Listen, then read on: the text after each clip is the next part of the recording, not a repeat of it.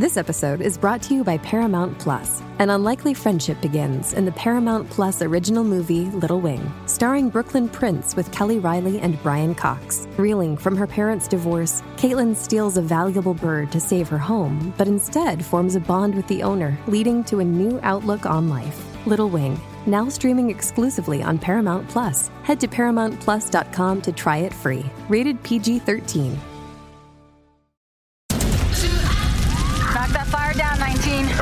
Let's move. ABC Thursdays. Firefighters, we're family. Station 19 is back for its final and hottest season yet. The subject has explosive chemicals. With fiery romances. You're the love of my life. And Andy is finally in charge. I'm gonna be the best damn captain the station has ever seen. Station 19. All new Thursdays, 10, 9 central on ABC and stream on Hulu.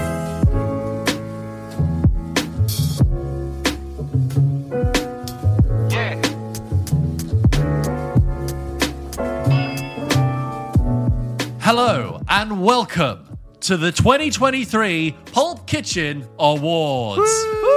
Second annual awards. Guys, if you're listening, it's a black tie affair. Please take your Me seats. and The ceremony George. is about to begin. We didn't know if we were actually going to do it again, but damn it, we're doing it again. We're in black tie. Flick on the video. And so are you guys too, I assume. If you're not wearing black tie, Get out. Go change. Listen, that's okay. Watch out. we're, we're, we're, we're strange. We're As as you can gather from the nature of this episode, we will be reviewing the film. We will be going through the film? select number of did The year. The film. Yeah. My God, we're reviewing the films of the year. So Yes. my auto cue cut out, and um, we- 2023, the year. 23, 23, the year that was. Hmm. Um, Busy. if you're listening to this, you would have just had Christmas. I hope you had a good one. I hope everyone had a good Christmas. and you can now squeeze back into your black tie, tucks, Mm-hmm. and dresses for this award ceremony. It was a what? What a year, 2023 for films. good year, busy. It just kept going on, like in a good way. film or otherwise. I've really felt that this year has been long. Yeah, uh, well, film wise, yes. No, I mean in life. I mean, Oh, just- no, life, it went really quickly for me. Oh, okay. Yeah, yeah. Are you like down on the planet and I'm up in the spaceship like an interstellar? Yes, and I'm yeah, the- experiencing I've been there differently. 20, 20 Yeah, years, yeah. yeah. Well, we've got some interesting categories and also don't forget we, we haven't forgotten we, we put a message out to everyone. Oh, yeah, thank you. For their favourite films and their favourite performances of the year, and we will be reading those at the end of the episode. A couple of rules for the Pulp Kitchen Awards this year. We're only going to be talking about films that had a UK release date this year. Yes. Because we have actually had the chance to see films at screenings, London Film Festival, that aren't going to be out till next year. And we thought, even though there's definitely things that I think would make Mm-hmm. my lists and my nominees and my honorable mentions, I'm always like, it's not really valuable to you guys if you haven't been able to see them yet. So these are all films that have come out, at least in the UK, this calendar year, from Pulp Kitchen Awards to Pulp Kitchen Awards. That's where it runs. I do have one honourable mention this next year, but it's an honourable mention, fine. not a winner. Well, okay, well, well, great. For everyone who's not managed to see that. Um, but yes, we, we look. We've done we've done some categories, but in the interest of time, we're not going to do all the categories. We're doing all the main ones. Yes. we're not doing so many great things to do with sound and production design, and but we're just not going to. We're just- be here all day. We're just going to try and get to the heart of the matter and the key questions that we want to talk about when you when you speak to someone about the the year of film that was. We have, I believe, six categories that, are, which are the ones that people often ask, and we begin with James. 2023. What was your biggest surprise? Are you ready for this? My biggest surprise of 2023, starting with an easy one, was The Flash. yes, It was easy in terms of surprise, a film I had zero expectations going into, Yeah. but had such a fun time. Yeah. The reason it's my biggest surprise of the year is that not only did I have so much fun watching The Flash, but there is this distinct moment where I'm having fun watching it. Despite Ma- Michael Shannon's very rubbery face Yes. for most of that film, there's a moment right at the end, and if you've seen it, you know this gag, where you and I just looked at each other and slapped each other's knees and absolutely howled with laughter at Yeah. the screen. And I cannot remember the last Yeah. time a film has ended on such a great gag. I know we're alone, and not a lot of people liked The Flash. I just don't see it. I, I had a really great time with it. We also saw it in the perfect environment, and I was surprised. Yes. Way more fun than I ever thought I would have. I would very happily rewatch it on a rainy Sunday. That is my biggest surprise of the year. I, I actually that was my honourable mention. Actually, I'm glad you mentioned it. But Yeah. I, I totally agree with you though for all the reasons you said. Look, when when I think about the Flash, I know it looks terrible when you see clips, of, particularly when you see clips of it on TikTok. When it's reduced to clips on TikTok, it really doesn't look good. It does also have th- some of the worst CGI, not just of this year, but of recent years. That's undeniable. It falls into very typical DC and comic book fashion of like a, a main character in a CG suit screaming with lots of lightning bolts and things going around them to hold the thing in Yes. place so thing can happen. But I agree. I, I I mean, I think all the good gags in it have kind of been ruined online. But I'm like, when we saw it, I thought it absolutely worked, and I think it kind of worked because all the people I know who have had an issue with the film have all been like sort of weirdly overprotective of it and like, oh no, you can't do this. And I'm like, it's a superhero movie. It's so silly Yeah. and so fun and so ridiculous. So I know looking at it, it might seem like a bad film, but I, I agree with you. We had a blast and I would mm. defend it and I'll happily watch it again. It actually benefited from the DCU being slightly sort of unraveled and unfocused threadbare. and lacking. It, it has no central structure really Yeah. to hold its story down. So therefore, it's quite liberating for Flash to be Yeah. able to be like, "Cool, we're just gonna have some fun, bring back some old Batman, CG stuff." Ezra Miller did a really good job with it. Yeah. can't complain. But that was my honorable mention. Mm-hmm. My biggest surprise of 2024 was actually Dungeons and Dragons Honor Among Oh. Thieves. My also my honourable mention. Because I think, uh, like you, I have no familiarity with Dungeons and Dragons Yeah. as an IP. I I heard reasonably good things, went in to see it, and I had an absolute blast. It's funny, it's charming, it, it just clicks into place and absolutely works. We forgot to mention the very bizarre Bradley Cooper cameo that happens in it. Yeah, remember? yeah, yeah. You know, it doesn't really lead anywhere, No. but he's in it. Yeah. Um, I, yeah, I really, really enjoyed that. I was so ready. There are some films I see because I really want to see them for the show, Mm. and there are other films I see because I think I should for the show. Mm. That was one of those films, and I genuinely was ready to be like, "Oh, the studio Mm. and the, the look of it," but it was so easygoing and so fun. What a Again, romp. would happily rewatch. Biggest surprise of Yeah, the year. absolutely. And it's such a nice feeling having a good surprise. You're like, oh, I love Yeah. when a film can sneak up on me. I'd actually throw into that mix, if I may, one more honorable mention before we hmm. move on, which has just occurred to me. I will actually say Blackberry as well. Oh, yeah. Not if you've seen, No. but again, a film I looked at, thought "Pff, looks like a cynical, 13 years too late social network knockoff. Saw it, really solid, really good stuff with some good performances in there. A lot of love on social media for Blackberry. People Yeah. saying, "Don't miss out on it." Really good one from this year. You're going, you know, you're going away for Christmas. I do think it's a good thing for a plane. Just on my thoughts exactly. From biggest surprise, we now move on to James. Biggest disappointment. biggest disappointment. Mm. We hate to be negative, but we think it's only fair to reflect the biggest disappointments of the year. Mm. Would you like to go first? Oh, you can go first. I went first last time. So I don't have any honorable mentions really. Uh, there are a couple of films that I was less, I was, I was less warm on than others, like Bottoms, for example. But I'm prepared to accept that might just be me. But the film that has only just come out, but I did see a bit ahead of everyone else that I was really, really disappointed by was Maestro. Okay, and I know you haven't seen it yet, but are you are you still planning to? Mm. I'm going to catch it? see it. I, I, saw a screening this week. I might. and it's and it's been out by the time this episode comes out. We've been on Netflix for a couple of weeks. I'm interested to hear people's thoughts. It's undeniably looks gorgeous, but I'm sorry, I it absolutely gave me nothing. I learned nothing. I I, I gained no greater insight or brilliance into Bernstein's mind, and I'm seeing all this, you know, heavy Oscar push they're doing for it, and lots of candid interviews with Bradley Cooper being like, you know, what I wanted to do is that, and it's like I like Bradley Cooper, I really do, and I believe he's completely sincere, but I, I it, this film really doesn't give you much at all, um, and it, it's it's a shame. It's a real it's a real sad because I wanted to believe that Bradley Cooper can, you know, graduate from actor to director successfully. And he talks so passionately about directing, and you can tell he's poured Yeah. heart, soul, blood, sweat, tears. Uh, again, I haven't seen it, but I, I do. I am definitely curious, Mm. especially after your review. Um, I do have honourable mentions for biggest disappointment. My first, and this is sort of a dishonourable mention in a way. My first honourable mention for biggest disappointment: Indiana Jones and the Dial of Destiny. Even though my expectations, I can't say were huge. I love Indiana Jones. It's such a core part of my of me falling in love with cinema as a young child. I adore Harrison Ford, um, and uh, it was just a shame that that film really showed that that character does need to be does need to let rest. He's far too old to be doing it. I really wish. I don't think Harrison Ford is too old to be acting. I think it's just he needs to play a very different role in that franchise for it to go forward.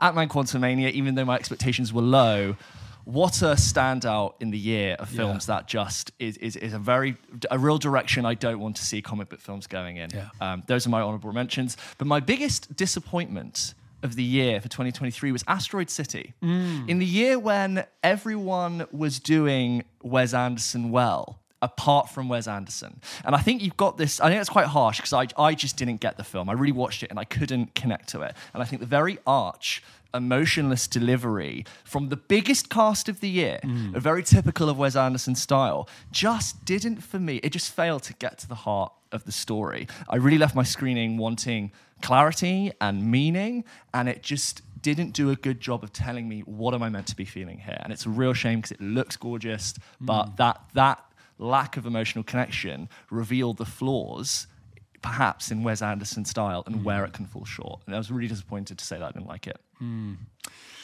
Yes, I've, I, I'm- I, I haven't seen it yet, but your review has kind of lingered in my mind. I don't know whether I will now. Hmm. On to more positive news. We are going to be now be doing the best episode of TV. Now, James, if, if I may, oh no, would you like to go first, No, please?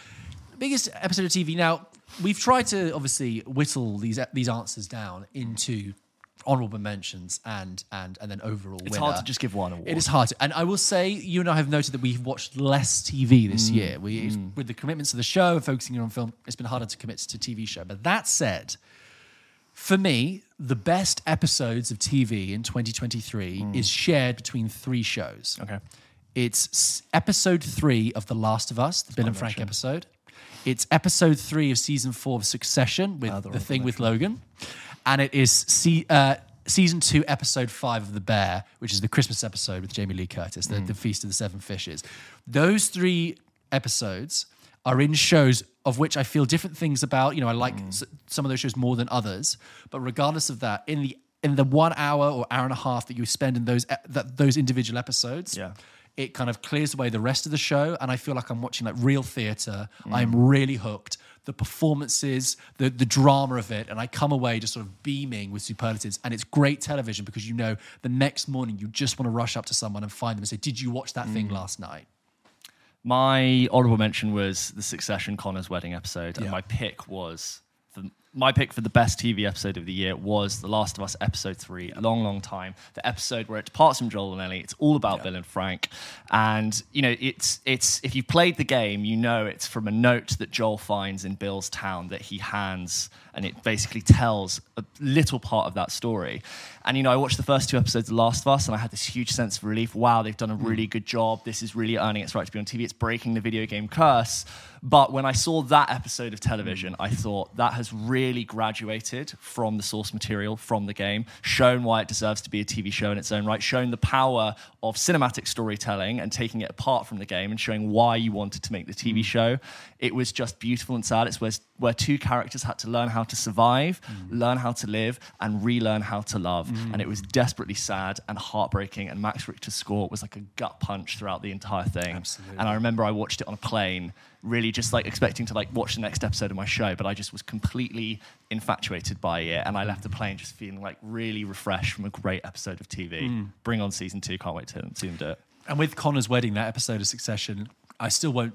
I think we can still dance around what happens in it because some people might not have seen it yet. Are you okay? You've I'm cut, bleeding. You've cut I've, your I've hand. on my white trousers. Can My I, goodness, Can I, yeah. can I? Accident one second. I just- I'm back. and one of the other best episodes of TV this year, Connor's Wedding from Succession, from the final season. That episode, I mean, I had kind of mixed feelings towards the last season of Succession. But what's great about that individual episode is that is when you really, the, the shackles are lifted off the kind of acting talent and you're just given Yeah. this pure theatre and emotion confined to this boat, you know, where Connor's wedding is happening. And it just it, it kind of lights the fuel that's been slowly dripping in for, for four seasons. And I just that whole hour that you spend with them is so enrapturing. I don't think that the rest of the season actually reached that high, but that individual theatre of that episode, it's just It'll definitely go down as one of the best parts of that entire series. I think as audience members, we were processing and shocked and reacting in real time, just like those characters were. And I really felt in the room. The use of the camera work was Mm. so well done and just un- unforgettable moments. And all of those actors, as you said, like just loving it and firing on all cylinders. but So, so also it works because I mean, without again trying to talk too much about it, but it is the episode that is about Succession. Literally. it, it literally is the Succession episode. If you you could Yeah. almost have had that be the movie of the show, and you could have Mm. top tailed it, but that is the real heart of it, and they they nail that so well. and trying to balance what the, all of the show has been business strategy and manipulation into like emotional closure Yeah. and how, how what's the best way to do this? What's the strategy for making sure I process this? There isn't. Really well done. And my other favorite episode of the mm. year, as I mentioned, is the the Bear season two, episode five. And I mentioned this in a bonus episode, but what I love about that episode of the Bear, anyone who's seen season two of the Bear will know that that is the standout one because it mm. goes from being half an hour episodes to this hour and ten minute section, and it you have had with the Bear's kind of sort of fleeting busyness as always only half engaged with characters on the side, like Jon Bernthal's character. Mm. And what this does, it stops for an hour and 10 minutes and gives you that those characters, gives you John Bernthal's character, give you, gives you their mother, gives you the extended family, and locks you in the house with them in a very frenetic Christmas and answers so many questions about who those people are that it, and also just finishes like a play. It is unbearably tense to watch and uncomfortable, like the best of the bear is. But that episode and the two other episodes we've mentioned of TV, great year. Yeah. Next is category again on the kind of specific level. If we were just mm. doing episodes of TV as opposed to TV, we're now going to talk about the best scenes mm. in movies, individual scenes. We always like talking about a little scene in a movie that works there. do. James, do you have any honourable mentions? I have a couple of honorable mentions. My honorable mention is the Beau is Afraid bathtub scene. Which Okay. is the if you know this is essentially the Not first the first 50 minutes, call it an hour of the film, is kind of like this comedic short that leads to such a great gag in Beau is Afraid. It goes on for another two hours in a direction that's just completely weird and feels like a massive overshare.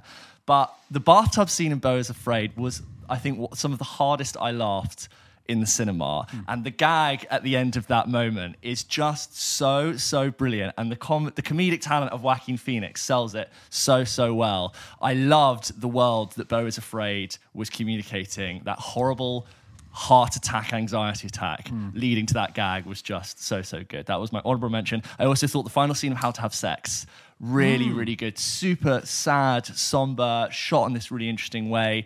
People who know, uh, young girls who know how to communicate each other but lack the vocabulary to do so, I thought was really, really touching. And then I also thought that final scene in Oppenheimer when Einstein is talking to Oppenheimer and Lewis Strauss is walking along the gardens, and it is a very classic palindrome mm-hmm. moment for Christopher Nolan, where the beginning mirrors the end, but with new information and a new context for what has happened. I thought that was really well done.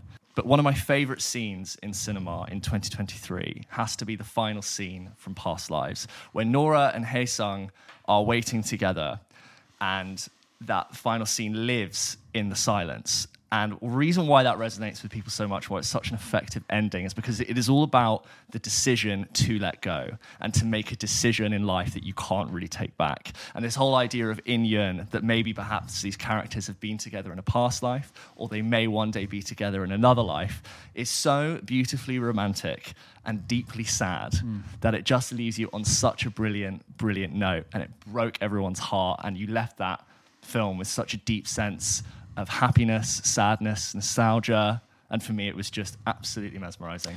And if you're wondering if that's a spoiler, if you haven't seen it, I don't think it is. Having seen it, James has touched around it. That that hasn't fully articulated, can no way near fully articulate the whole what film. actually happens in the end of that film. So don't worry, you can still watch that film having heard what James has just said.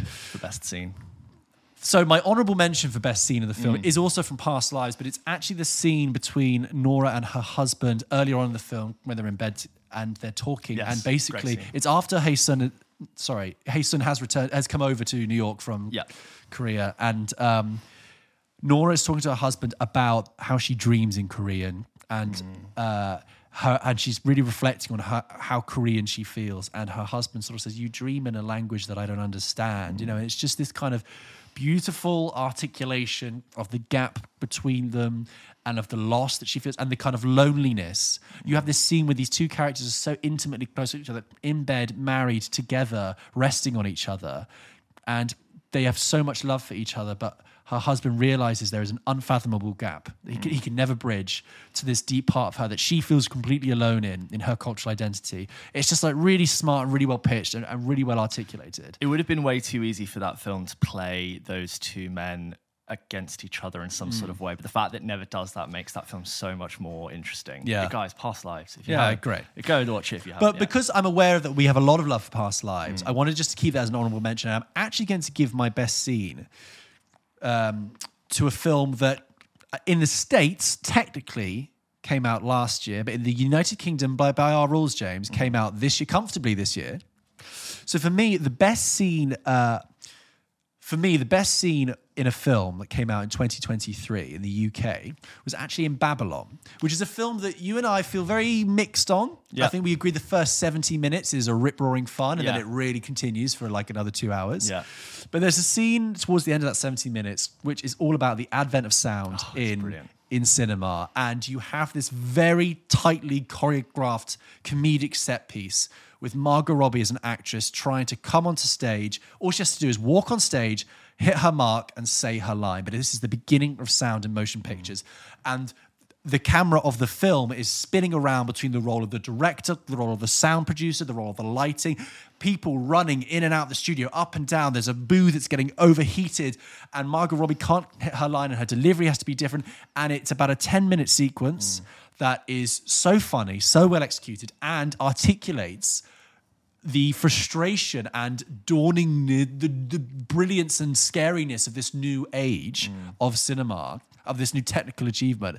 I thought it was just excellent. And that's that was a, a real thigh slapping Yeah. well done. That's a really great set piece that you can lift out of that film. And it works on its own. and it works perfectly. The film never gets to that height again after that but that credit where credit's due as an individual scene it's it's really really great and i'm not forgetting that we have a listener who went to see it six times at the cinema so i'm sure there are maybe there are other scenes in that the movie. Leonardo DiCaprio. Like, ah, what? Yep, That's that's me. so that i would say my be- my favorite scene is in babylon I love how much uh, frantic sense of urgency there is in the room and Mm. how much tension there is. And one more time, no, we need to get this. Yeah. Cigarettes pouring over tripods, just really. and by the fun. you know the whole kind of are you kidding me the screaming by the end they're shouting at the each guys other in the sound booth like caked in sweat, just dying. It's so so good. So our next category, moving swiftly on, is for best performance, and Mm. this is the one we put out for for everyone. We asked themselves about their best performances, and we'll get to that. Mm. I find this a very tricky one, but tricky because of there's there's so many to choose from. Yeah. Um, James, would you like to go first? Uh, so my honourable mentions for best performance. I have the most honourable mentions for best performance. I think Ryan Gosling, Barbie. Yeah, uh, stole the show. Yes. I think he was the standout of that of that movie. He had such a great comedic delivery. That film is really, really funny, Yes. and Ryan Gosling does such a great job doing a role, which I actually think is harder to do than it than it might Mm. appear. I thought he was really great. I would just say that as well. Like whenever people talk about Ken, like Margot Robbie is great in Barbie as well. Oh, but I, so I've good. always thought that the thing with is because Margot Robbie's character Barbie is so reactive to things. Mm. She's an avatar where things just come and react. She just reacts to the world around Yeah. her. I think that doesn't make her quite as compelling as someone like Ken. I think uh, I listened to a really interesting conversation where Margot Robbie was talking about how much she struggled with uh, coming with her Barbie character, a character that doesn't essentially know who she is in the world, and she had to really just focus on the fact that Barbie didn't doesn't have an inner monologue until all of a sudden she does. And She had to really find that sense of emptiness and then move on from it, which I think that's a really hard thing to do. Mm. Uh, honorable mention goes to Robert Downey Jr. as Lewis Strauss in Oppenheimer. Mm, Agreed. What a performance! What an actor! Uh, and I just thought, wow, hello, Robert Downey Jr., who I already know is good, but being activated and clearly loving the work he's doing for Christopher Nolan. Cillian Murphy in Oppenheimer carries that film and does not let that three hour runtime go. And he's there for every single moment of that film. Robert De Niro is my close second in Killers of the Flower Moon. When we saw that film, I think we were both taken aback by mm. how uh, just like unrelenting and, and sinister mm. he is. And it shows why he's absolute master of his craft. Mm. That film owes a lot to Robert Downey Jr. for, for sorry, Robert, Robert De Niro. Jimmy Roberts. Robert De Niro. Robert De Niro. Um, so, so good. But my best acting performance of 2023 has to go to Sandra Hüller from Anatomy of a Fall. She is stuck in the middle of a case where the French court is indicting her for the murder of her husband, and she is now in the process where it all requires an autopsy of not just the body and not just the house, but of her entire relationship. She's so good at keeping her motives and her thoughts buried deep. I think the whole character was judged so well. There's just the right amount of melodrama in that film, but only at the moment the film needs it. Otherwise, it's played down so well. It's brutally realistic, and I feel like that performance just held the film in place and made it that amazing magnetic film that it was. Sandra Hüller, I'll be looking out for whatever you do next. Um, I, I mean, I agree on all, all those accounts. I would just like to give with my honourable mentions for best performance. I agree, Cillian Murphy. I agree, Uh, Ken, I agree. Um, uh, Robert Downey Jr., I agree. Sandra Huller. I, I'm actually going to be, this is where I want to be a little bit cheeky Mm. because my honorable mention is to talk about a film that I saw this year but is not out until 2024, but it's, uh, it's out in less than a month. Okay. okay. So, and that's why it's only an honorable mention. If we were allowing it, it Oh, would have honorable been, mention I'll allow. this is an honorable fine, mention. fine, it's fine, not. Yeah, absolutely. So my just just a, a big honorable mention Mm-hmm. for my favorite performance that I saw this year is what I will think will be the best one of the best performances of 2024. Yes. Which is Andrew Scott in All of Us Strangers. Yeah. A film I'm really excited for everyone can't to, wait see. to see it. He is absolutely heartbreaking in that movie. It Mm. it really grounds the whole thing in a movie that only has really four characters. And that film is being released at the end of January, and there's a lot of good buzz about it right now, which Mm. makes me think, fingers crossed, there could be a world where Andrew Scott gets nominated for Best Actor for that for, for, at the Oscars, and I would be delighted because it, it is such an intimate, heartbreaking, sad performance from an actor who is really we've seen mostly on the small screen. Yeah.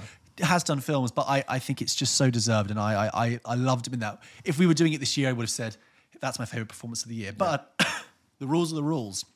So I think. Hey, it's Kaley Cuoco for Priceline. Ready to go to your happy place for a happy price? Well, why didn't you say so? Just download the Priceline app right now and save up to 60% on hotels. So, whether it's Cousin Kevin's Kazoo concert in Kansas City, go Kevin, or Becky's Bachelorette Bash in Bermuda, you never have to miss a trip ever again. So, download the Priceline app today. Your savings are waiting. Go to your happy place for a happy price. Go to your happy price, Priceline. Does Monday at the office feel like a storm? Not with Microsoft Copilot. That feeling when Copilot gets everyone up to speed instantly? It's sunny again. When Copilot simplifies complex data so your teams can act, that sun's shining on a beach. And when Copilot uncovers hidden insights, you're on that beach with your people and you find buried treasure. That's Microsoft Copilot. Learn more at Microsoft.com/slash AI for all. It was George's last episode. We never did know. who was the- Andrew Scott speaks at your funeral. I don't know what he would have chosen, but I am his favorite. I am, s- as far as we know, his favorite performer. Okay. But the rules are the rules, and therefore, my favorite performance of this year. It's a tough one, but basically picking up on a little bit what you said, I think I will have to go for De Niro in Kiss the Flower Moon, just because we are so used to see, we, we've seen De Niro in loads of films, the good and the bad, but I think particularly in recent years, we have seen him do a lot of dross. Okay, He- don't get me wrong, yeah, every so often he'll do an Irishman, but he's done you know The Family, Dirty Grandpa, all that kind of stuff, and he's become a very familiar, sometimes uh, sleepwalking presence. Mm. And what I was immediately engaged with in Killers of the Flower Moon is that he is switched on, mm. engaged in an upper register that he saves from for Martin Scorsese, and I think that that completely electrifies the film and he is clearly so invested in it and i just thought it was completely magnetic. Mm. So i mean it hot take robert de niro good actor. But in this he really does show why that he, he's so revered. So It's yeah. a really sharp film. Nothing about it is sleepy. Nothing about it is unconsidered. For a you film just get that's- the sense the whole time. absolutely for a film that's three and a half hours long it's Yeah. not baggy it's tight it's taut it's focused It's so rare to have a film be that long and cover that much where you don't go, well, that bit. And know." also I will say, you know, Lily, Lily Gladstone, an, an honorable mention as well. yeah. I mean, fantastic. But in a way, I, I, she can't be in the film more due to the narrative Yes. reasons for not being in it. But like, I wish she was in the film more. Yeah. Um, so I think for me, I'd probably give it to De Niro. Which brings us to our top films. Okay, James and I are both going to talk about our favorite films of the year and also our honorable mentions. And James, I don't know about you, but I I'm, I've been a little bit cheeky and I have six honorable mentions to start with. Okay, because Yeah. Uh, there are there are a group of films that I, I I really liked and really enjoyed, and although they might not I might not hold them up to the same sort of prestigious level as the ones that are at the top for me, hmm. I wanted to give them a shout because I look back at the films I've seen this year and I go, yeah, that one. So just a quick run through in no particular order because uh, th- other than alphabetical. Here are my honorable mentions for favorite movies of the year, movies I've really enjoyed, which include Blackberry, which I've already said, The Fabelmans, which I really enjoyed, true, came out very year. early this Yeah. year. Guardians of the Galaxy Volume 3, which I thoroughly enjoyed in a year when Marvel is doing absolutely terribly. That was Mm. actually for me one of the best Marvel Yeah. films of of of, of mine. Um, Reality, which is the movie with Yeah, Sydney Reality's Sweeney, good. really tight, underseen uh, thriller, all confined to one space. A, a very play-like theatrical film, but not in a negative way. One that enhances the film viewing. Um, Rye Lane, I absolutely loved. Yeah. Huge thumbs up, especially if you're outside of the UK and you haven't seen that. It's a real lovely new type of British rom com that Mm. celebrates London, multicultural London, full of sunshine and color and joy. It's wonderful. Doesn't look like any other film you've seen either. Not at all. Very beautiful. And uh, I'd also want to give a shout out to Still, which is the documentary about Michael J. Fox and his struggle with Parkinson's disease. That film takes a really important subject matter, educates you about it, but is also so inspiring. Michael J. Fox is such an inspiring figure. Whenever I, when watching this film and whenever I hit, see him interviewed, I just think you are such an inspiration. It, it's it's brilliant. It's a lovely short ninety minute documentary. Those are my honorable mentions. And I think now those- are my honorable mentions. But my top films, James, I'm going to give top three if that's okay. Can I Mhm. do that? Yeah, go for it. because um, I, f- I find it hard to differentiate them, and, and It's our show. it's our show. We make the We can do what rules. So it- my top three films in no particular order, and I don't think will be any surprises here, and I'm sure there's overlap between Mm. us, us, James. My top three films of the year are Past Lives, Killers of the Flower Moon, Mm. and Anatomy of a Fall. and you, James? I have the exact same top three. I just knew. Thought They're, they're, they are They are the best. They are the best films of this year. Yeah. Um, yeah, and that's for reasons I've already discussed, but I can get I can get into it. Should I give you my honorable mentions, which are also cheeky because they're not out this year? But Priscilla and Hitman. Yes, I, So- I'm, and same thing. not giving the awards, but in terms of honorable mentions of films that really, t- I think I can see Priscilla winning a Best Director award. There's something about the Mm. direction by Sofia Coppola that really captures the attention. Not the film I thought it was going to be when I went to go see it. Excited to unpack it again, and I might actually see it again. Um, and then Hitman. So hard to talk about the film because no one's seen anything about Yeah, it. there's not even a trailer out yet. And I'm like really excited. I will definitely see it again. and I'm excited for other people to react to it. I'm, I don't know how the trailer's going to pitch it because it's quite a weird premise. Mm. But anyway, those are my honourable mentions. But my top three are essentially the same. I would But just- I think one yeah. sticks out for me the most. Past Lives? Past yeah, Lives I think so. For me, might just have the edge because what I like about Past Lives is that it's a it's a simpler film, but it's kind of elegant in its simplicity. Yeah, I can. I keep saying this. I keep like I can run my hand along Past Lives, getting from beginning to end. I can see the whole movie in my head. It's a smooth structure. Yeah. Past Lives could have. It really lands the plane at the ending. You know, like, it really could have fallen apart, but that really gets it right, and and I love that. With Killers of the Flower Moon, what I love is that going into that uh, three and a half hour movie, you, I, I, it's the relief I felt at 20 minutes, five minutes in, and being like, oh God, I'm with Martin Scorsese, who just knows how to tell this story. Yeah. And I would happily, easily throw on that three and a half hour movie, and it feels less of a slog. Yeah. Than, and like, I, Like funny. Wall Street doesn't feel like a slog when you're watching it. When I came out of Poor Things with my friend, Poor Things is two hours 20. Yeah. My friend was like, that felt longer than Killers of the Flower Yes. Moon because it's just the way it was structured. Yeah. It's really pithy. And with Anatomy of a Fall, I mean, you spoke about it just Mm. now, but I agree that even for someone like me who got slightly sleepy at the beginning because of the environment I saw it in, Yeah. It, it it just is so gripping and just makes you feel like you're watching great drama, great drama, and uh, the framework of a legal thriller around a relationship and a marriage. It just felt fantastic, and also about Anatomy of a Fall, best supporting performance. I'd just like to say for the boy, who's Really good. just fantastic in it, and best supporting dog as well. K- best best canine without without doubt goes Give to that, that, dog. an Oscar. My if you've seen the film, you know what that dog has to do to, to turn the face It really of, of every it. of the film, and he just totally goes for it. I think Brilliant. also someone sent me a link that that dog did win an award for Oh, something good. and I'm like, Good. too, well Good boy. Good I boy. hope the dog gets like a, an edible edible, award. award with a bone. Yeah. Um, but great. I mean, no surprises there. But yeah, those two yeah, films are really wonderful films. Flip between all of those three. I had such a sense of urgency when I'd s- when I'd seen uh, the other two to be like, oh my, like shake everyone, go and see this. My best film of the year is Past Lives, and I can totally tell for me because every time I've spoken to someone who's also seen that film, Hmm.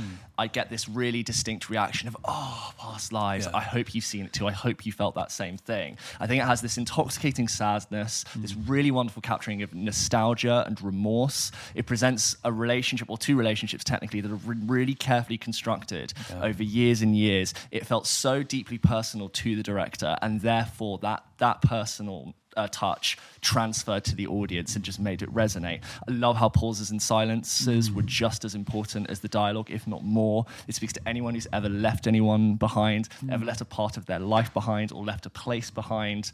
Um, and I was just so sad. I, I sound really sappy when I talk about this film, but I can't stop thinking about it, and I just love it. It's my favorite of the year. I agree. uh, That's that. Past Lives is a film I, I haven't been able to sort of shake from my head. That and All of Us Strangers, but that's for next year. Yes. I've agreed that. But Past Lives, I agree. I do tumble it over in my head, and every so often, if I want to feel a bit close to it, I'll listen to the Sharon Van Etten song they use at the end. I mm. think, oh yeah, what a movie. Yeah. And those were our awards for this year, the Pulp mm. Kitchen Awards. But what's been so exciting this year is putting out the question to the Sirens Yes. on social media and hearing everyone's reaction. So we are going to read out what everyone else thinks about their favorite films and performances of 2023.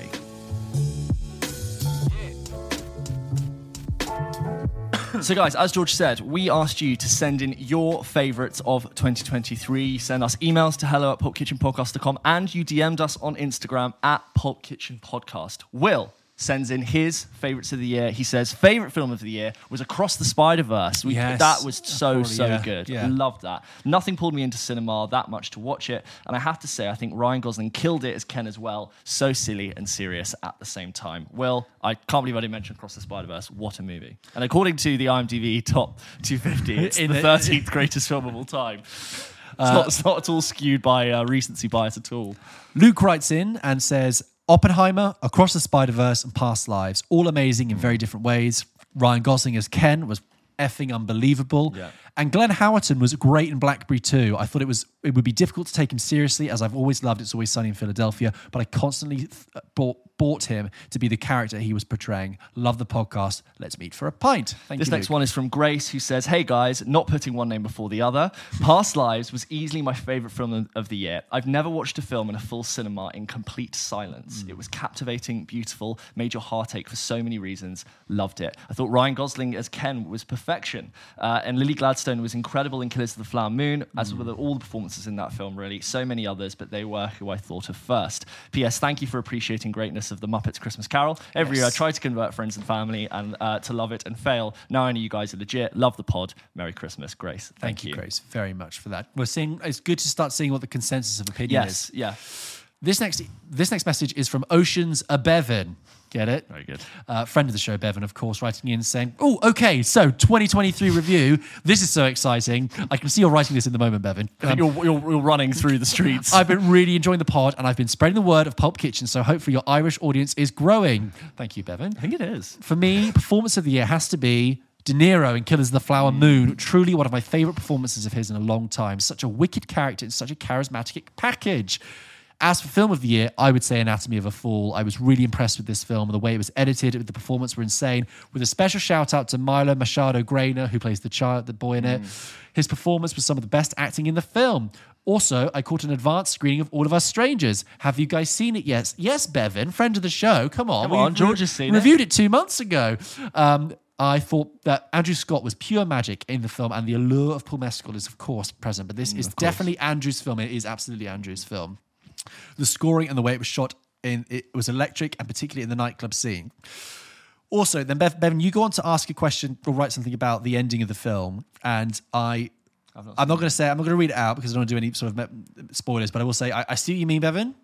We'll probably talk about it in a spoiler cast when we actually get to the film's release the end of January. I know what you mean. It will be interesting to discuss that further. Thank, you. Bevan. Adam writes in and says, Past lives. Everything about this film, though mainly Greta Lee's performance and Celine Song's direction. As you mentioned in your review, a delicate film, and I think a film that captures the complexity of being human, being able to both love the life she has and the one she could have had with Hae Sung, as mm-hmm. perfectly shown in the final scene. On my watch through, I was struck by the idea of gaze from both the camera watching them and emphasized at the start in the bar, a film that has stayed with me since watching it. This next message is from Maliki, who says, Past Lives was my favorite film of the year. And, oh, James, my favorite performance was Rachel Zegler in The Ballads of Songbirds and Snakes. How do you feel about that? I Best performance. I just can't. I mean, it's it's a performance that's misjudged. I don't think it's like an atrocious performance. It is not belonging. In I think it's film. bad. I think it's bad, hmm. but it's not like the worst. Right. It does not belong in that universe. But the best, her favorite performance of the year. I'm so happy for you. I, I've had quite a few people say that they really enjoyed the Hunger Games. I just didn't see it. I thought it was absolutely awful, but I'm happy for you. um, we have got what? Katie just writes in and says, "Has to be past lives for me. Beautifully portrayed, hand me gripped at every scene." Uh, friend of the show, Lucy says uh, the end we start from slash bottoms was her Mm. favorite films of the year, and her favorite performance was Mia McKenna Bruce in How to Have Sex." Oh, Sex. yeah, so so good. Uh, Carrera writes in and says, "Across the Spider Verse for sure. Best movie, best performance, either Alison Oliver or Da'Vine Joy Randolph." In in whatever films they were in. Alison Oliver. Well, you got to vote. You got it. this next message is from Thomas W. I, am sorry. I don't know who they are. We're busy. Uh, there are two movies that were equally fascinating for me this year, but in completely different ways. So I say Barbie, which was a fun and cleverly, clever and visually bombastic movie that was entertaining in every way, and The Old Oak, which is Ken Loach's uh, new final film, as a more quiet movie that hits deep emotionally and gives you a, th- a lot to think about and lots of perspective without acting like racism and bigotry has any kind of argument. And my favorite performance was therefore has to be Ryan Gosling as Ken. We, we it's almost well, we didn't do a category for it, but production design in Barbie was world class. Yeah. Un, unlike anything I've ever seen. Well, until you see Poor Things, and then you'll change your mind. Oh right, okay, fine. there you go. Um, this next one is from Ashling. Ashling, who says Oppenheimer, Cillian Murphy. Yeah. Very very singular there. I love that. Tommy says Killers of the Flower, Killers of the Flower Moon for best movie, and Robert Downey Jr. for Oppenheimer for best performance. At just sort of video diaries, no name says Saltburn was my fave, and Carey Mulligan in Maestro was phenomenal. She is good in Maestro. Don't get me wrong. Uh, Maestro is lovely performance wise. It's also deeply disappointing. Um, Nina says her favorite movies were Oppenheimer and Red, White, and Royal Blue. Hang on, Red, White, and Royal Blue. Isn't that that kind of? It's a it's a rom com on, on Netflix, isn't it? It's the kind of uh, it's it's. But that's fine. I'm, I'm I'm not I'm not saying that's bad. I'm just Yeah. saying I'm surprised to have it mentioned. But good. Hey, it's your favorite movie. Enjoy it. What an interesting double bill with Oppenheimer. And your performances. Your favorite performances are the main cast of Oppenheimer. All of them. Mr. Brightside says favorite film of the year has to be Oppenheimer, but Past Lives, a Pulp Kitchen favorite, coming in as close second, a literal favorite for us. What an incredible surprise that movie was. Favorite performance has to be Ryan Gosling for Ken. But besides the obvious Robert Downey Jr. and Oppenheimer, I would also give a shout out to Jay Baruchel and Blackberry, Sydney Sweeney in Reality, and Andrew Scott in All of Us Strangers. Yeah. Also, just a quick thank you for keeping your fans so entertained throughout the year. Hope all the sirens and you have a good Christmas and New Year's. Good shouts, Mr. Brightside. Lots of there. uh, lots of uh, similar threads, and Ryan Gosling's Ken getting Fan like the sort of collective people's votes. Yeah. Um, this next message from Watched It podcast just says past lives. This next one is from Amy who says, Hello, James and George. Love the screen enthusiast community you've created. I'm so glad I found it. My favorite performance and wow moment for this year is Succession Season 4. Hmm. The cast, writers, and production was fantastic, and the classical hip hop score is genius. For me, Jeremy Strong in particular does something incredibly special. I don't know how I came to feel so much sympathy and care for Kendall, who's such a flawed and at times awful person, but that's Jeremy's gift. I must also mention Sarah Snook, who I first came across in Australian TV drama The Beautiful Lie, a modern day adaptation of, of Anna Karenina. For anyone who wants to see more of Sarah, I highly recommend it. Keep up the great work. Amy, Amy from Sydney. Thank you, Amy. Just a few more now. Kelly says, in my opinion, the Ballad of Songbirds and Snakes was as good as the book. Loved it, James. Kelly, I'm so I just don't see it, but I'm so happy you enjoyed it. it's you know, it's Sirens Loren. That is the only film of all the films we've reviewed which I've disliked, where most people have come back and said you're wrong. It's really good. Yeah. I've not had a single other film which I've, I've had that uh, an opposite reaction to from so many fans. Hmm. But but there you go. Uh, this next one is from V, who says best movie Monster, best female performance Greta Lee, best male Andrew Scott, and All of Us Strangers. There you go. And this one from Lucas who says best film Saltburn in brackets sorry George and best performance Robert Downey Jr. Well I agree with one of those. Thank you very much for your messages and we have just a few on email too. Puck writes in and says, Hi, James and George, to hello at pulpkitchenpodcast.com. Says, I have a confession to make. I've been listening to your podcast since episode 20 ish. Wow. And I've realized last week that I've been mixing you two up for all this time. What? Being really bad with names, I just found James to be more of a George and vice versa. You like, have- you, you- you clearly don't watch the watch the video, video, because yeah. I'll go, George. Yeah. and George will go, James, do you remember that? And that usually gives it away within an episode for most people. But yeah, that's fine. Um, anyway, Puck here from the Netherlands. I saw your story on Instagram asking for our favourite performances in films of 2023, so I had to share my thoughts. I have to say, I'm, I'm a big Wes Anderson fan. Him releasing five films, Asteroid City and the Roald Dahl shorts this year, was an absolute blast, and I adore every single one of them. Now, is there a spoiler coming in this one? Because I think there was earlier, by the way. I, I, I know. I will go around it. One of them even includes my favorite performance in, of the year. Make a guess. I did a. I did not watch a lot of new movies this year because I've been working on shrinking the size of my huge watch list. But I did have the most fun at the cinema when watching Barbie. I actually found it to be so clever and funny. I mean, everything has, has been said about the film and the performances. Gosling for Best Supporting Actor. Now, for my favorite performance of the year and the real reason for this email, I'd be very impressed if you would have guessed it. Jeff Goldblum in Asteroid City. He plays the alien. And although not even recognizable, he pulls it off perfectly. The moment he poses, uh, uh, he pulls it off perfectly. It's an absolute comedic genius from Goldblum. Maybe not the answer you're expecting, but I hope you like it. I don't know when or if you'll be reading this, so in case I don't see you, Merry Christmas, Happy New Year, and good night. From Puck. Thank you, Puck. This next email is from Sam, who says, Hi, gents. Firstly, thank you so much for all your work this year. As I've mentioned in previous messages, you have kept me going on long runs and looking forward to many more in 2024. On to your questions. Now, if I'm going on films I loved most this year, I have two. I would have to go with Rye Lane. I don't think I can say much this film, much about this film that hasn't been said. It's just wonderful, and the lunch date scene is perfection. It's a lovely film. I love Rye Lane. Now, onto one that will surprise people. Maybe I only watched It's a Wonderful Life last night, and as expected, I absolutely loved it. Oh yeah, it's great. I mean, that didn't come out this year, but glad you glad you liked it. Um, performances as a massive fan of The Bear, I would have to go with Jeremy Allen White, particularly in the mm. season two finale. Um, I've watched the scene hmm, hmm, hmm, over and over, and I would love to give a special mention. oh, I would also like to give a special mention to Rob Brydon's cameo in Barbie as Sugar Daddy Yes, Ken. Very great. good. I hope you lads have a nice and well earned break and look forward to hearing many more reviews and next year, especially when we eventually get Dune Part 2. Happy Christmas and New Year. Cheers, Sam. I just would like to say that uh, I, assume this is clear, but every time we're reading an email and me and George go, mm-hmm, mm-hmm, that's because there's a spoiler and Yeah. the, the episodes are spoiler free and we're not having like a stroke. Wow, that, what what an interesting uh, And that concludes consensus. the second Pulp Kitchen Awards um, Well, one thing's clear: everyone wants Ryan Gosling to win for Ken. for Best Supporting. best yeah, supporting it would almost be because it's a comedic role, and comedic roles don't typically ever win Yes, Academy Awards. more of a victory. It might be the first one. Not that the Pulp Kitchen uh, says is like a huge sample Hmm. size, but I'm almost like it, it could take it as a as a comedic performance. Yes, and is it there a slight worry though that it's going to be like Barbie, all about Margot Robbie and women and stuff, and we're going to give the award to Ryan Gosling?